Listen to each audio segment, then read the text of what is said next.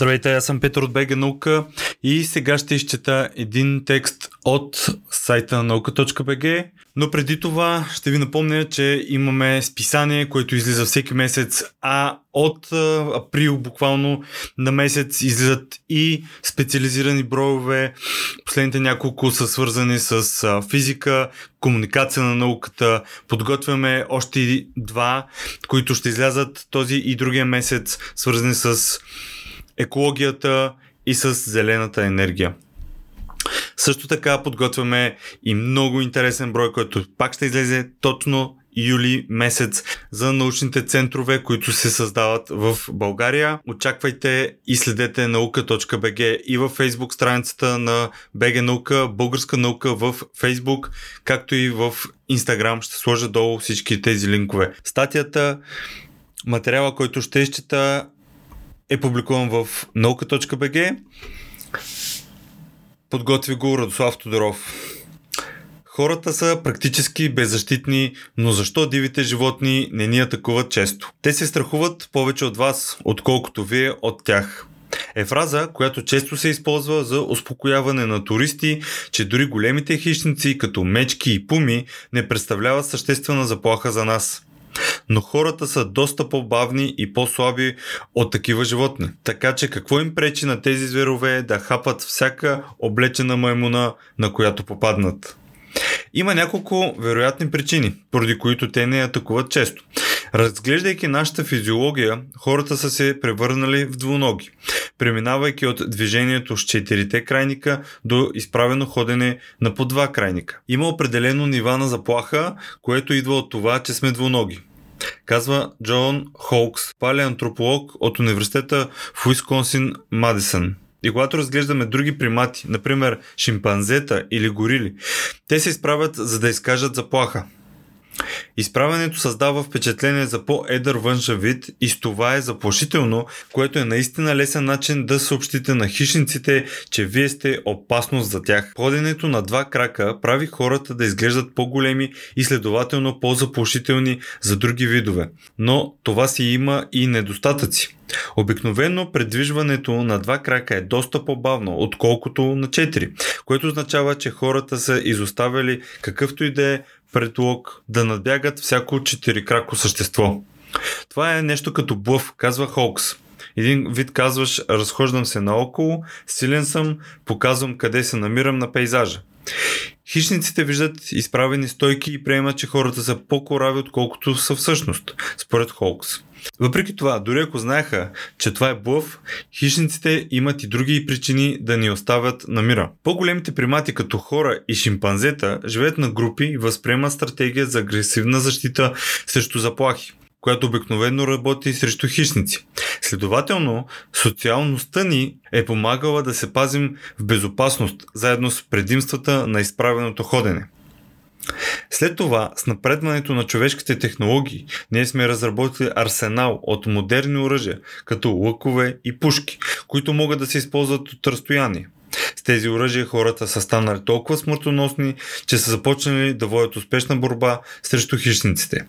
Друга причина хората да бъдат нападнати рядко от големи диви животни, че броя им е сериозно намалял. Опитваме се по същество да изчислим пейзажа, който използваме от големи хищници от много дълго време насам. Опитваме се по същество да изчистим пейзажа, който използваме от големи хищници от много дълго време казва Джастин Сорачи, водещ учен от Conservation Science Partners, неправителствена научно-природозащитна организация със седалище в Калифорния.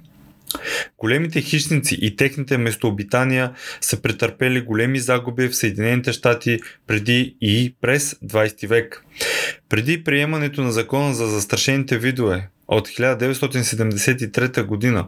Отбелязва Сорачи. Например, хората ловуват, хващат и отравят вълци до почти пълното им изчезване, а пумите са унищожени в цялата източна половина на Северна Америка, с изключение на малка популация в Флорида, според Международния съюз за опазване на природата. Хищниците, живеещи в други райони, които са силно населени от хора, са се сблъскали с подобни проблеми. Според Сурачи, животните, които са се спасили от човешката заплаха, вероятно са се научили да се предпазват от нашия вид. По съвсем логични причини някои от тези по-големи хищници имат здравословен страх от хората по същия начин, по който всеки вид плячка би се страхувал от преследяващия хищник, допуска Сурачи. В проучване от 2019 година, публикувано в списание Ecology Letters, Сорачи и колегите им опускат записи на човешки гласове чрез отдалечени високоговорители в планината Сант Круис в Калифорния. Проучването показва, че звука на говорещи хора е напълно достатъчен, за да изплаши пумите и някои по-малки хищници, като например линксовете. Записите са предназначени да симулират обикновен разговор и се състоят най-вече от гласовете на Сорачи и негови приятели, които рецитират поезия и откази от книги. Ефектът беше толкова силен, че записите сякаш премахнаха хищници от екосистемата като цяло, а тяхната намалена активност пък позволява на дребната потенциална плячка като мишки и други гризачи да се хванат повече, отколкото обикновенно. Сорачи смята, че този страх, който хищниците имат от хората, може да има и предимство. Той може да помогне да се предотвратят конфликти между хора и дивата природа. Големите хищници се нуждаят от много пространство и в този доминиран от човека свят те трябва да могат да живеят близо до хора без конфликти. Страха от хората, които много от тези хищници показват, е наистина положителен в тази светлина, отбелязва Сорачи. Това ни дава някаква възможност да споделяме пространството с тези диви животни, да ходим на туризъм на места, където обитават пуми, мечки, вълци, без да изпитваме отрицателно въздействие. Допълва той. Казано по друг начин, здравословният страх на дивите животни от хората може да ни помогне да съжителстваме, стига да сме наясно с тяхното присъствие, смята Сурачи. Всъщност е важно да сте умни, докато се разхождате в региони, където живеят големи хищници. Например, през територия, обитавана от мечки, хората трябва да се предвижват на групи и периодично да говорят на висок глас, за да дадат време на животните да напуснат околността преди да се случи внезапна среща. Източника на текста е Life Science, превод и подготви текста Радослав Тодоров публикувано в наука.бг. За повече подобни текстове следете наука.бг, може да се абонирате за бюлетина ни и разбира се в социалните мрежи БГ Наука навсякъде публикува съдържание. Следете най-новото в науката в България и света. БГ Наука е кауза за популяризиране на науката в България. Вече повече от 15 години даваме гласност на науката в България, като издаваме онлайн списание Българска наука и публикуваме материали в сайта наука.бг, където можете да намерите много статии с научни новини, поднесени на разбираем език, интервюта с видни учени, видеоматериали и дискусии, аудио подкаст, епизоди и разбира се, броеве на самото онлайн списание. Нашия екип се старае всяка седмица да публикува интересни и увлекателни материали, написани по по начин, който да може да разберем научната информация в публикациите, независимо от това дали се занимавате с наука или не.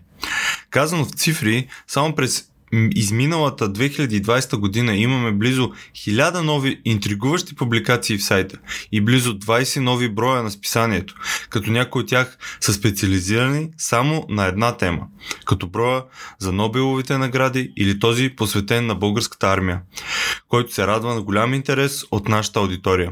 Видеята и подкастите, в които обсъждаме и коментираме вълнуващи научни теми, също нараснаха до над 300. А ако смеем да твърдим, че има плюс от пандемията COVID-19, тогава за нас това е факта, че успяхме да направим голям брой онлайн и присъствени интервюта с български учени и вече можем да се похвалим с над 100 такива. Станете и вие част от нашето научно четясто семейство, като се абонирате за списанието. Ще сложа линк в описанието. По този начин всеки месец ще получавате над 100 страници с подбрано и интересно научно съдържание, поднесено на разбираем език, което да ви държи в течение с всичко важно случващо се в сферата на науката, по света и у нас. Кой стои зад Бега наука? Нашия екип се състои от трима човека. Петър, аз, Радо и Саша. Петър е един от създателите на Бега наука – Той отговаря за сайта наука.bg, видеоматериалите, аудиоподкаста, абонаментната програма и създаването на списанието. Има голям интерес към науката и ученето, както и афинитет към видеопродукцията, което им даде идея да прави видеа за БГ наука. Той е голям ентусиаст за разпространението на научната информация, затова и се старае да го прави при всяка възможност, която му се отдаде. Понякога в ентусиазма си да сподели нещо избързва и допуска правописни грешки, та ако нещо такова ви хване окото, значи той нещо е объркал, докато добронамерено е бързал да го сподели с всички. Така е. Наистина, потвърждавам това е написано. Радо е ценен автор на списание Българска наука още от самото му създаване през 2005-2006 година. Има огромен интерес към историята и през годините е бил автор в списание Военна история, както и сценарист документалните филми на БГ наука на Нож от 2012 и Трагедия и слава 2013 година, направени по повод 100 годишнините от Балканските войни.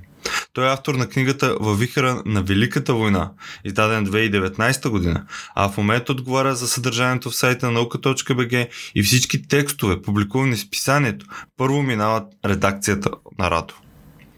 Саша е движещата сила зад магазина Купи наука. Купинаука.com това означава, че тя се грижи и подбира кои продукти да се предлагат в магазина, винаги е на линия за почитателите му в социалните мрежи, създава снимков материал на продуктите, отговаря за рекламите и се грижи всичко да върви гладко в процеса на изпращане на поръчките. Всички тези задачи са жизненно важни за съществуването на списание Българска наука, защото онлайн магазина Купи наука е създаден с цел финансово да подпомага и издържа списанието и всички проекти на БГ наука.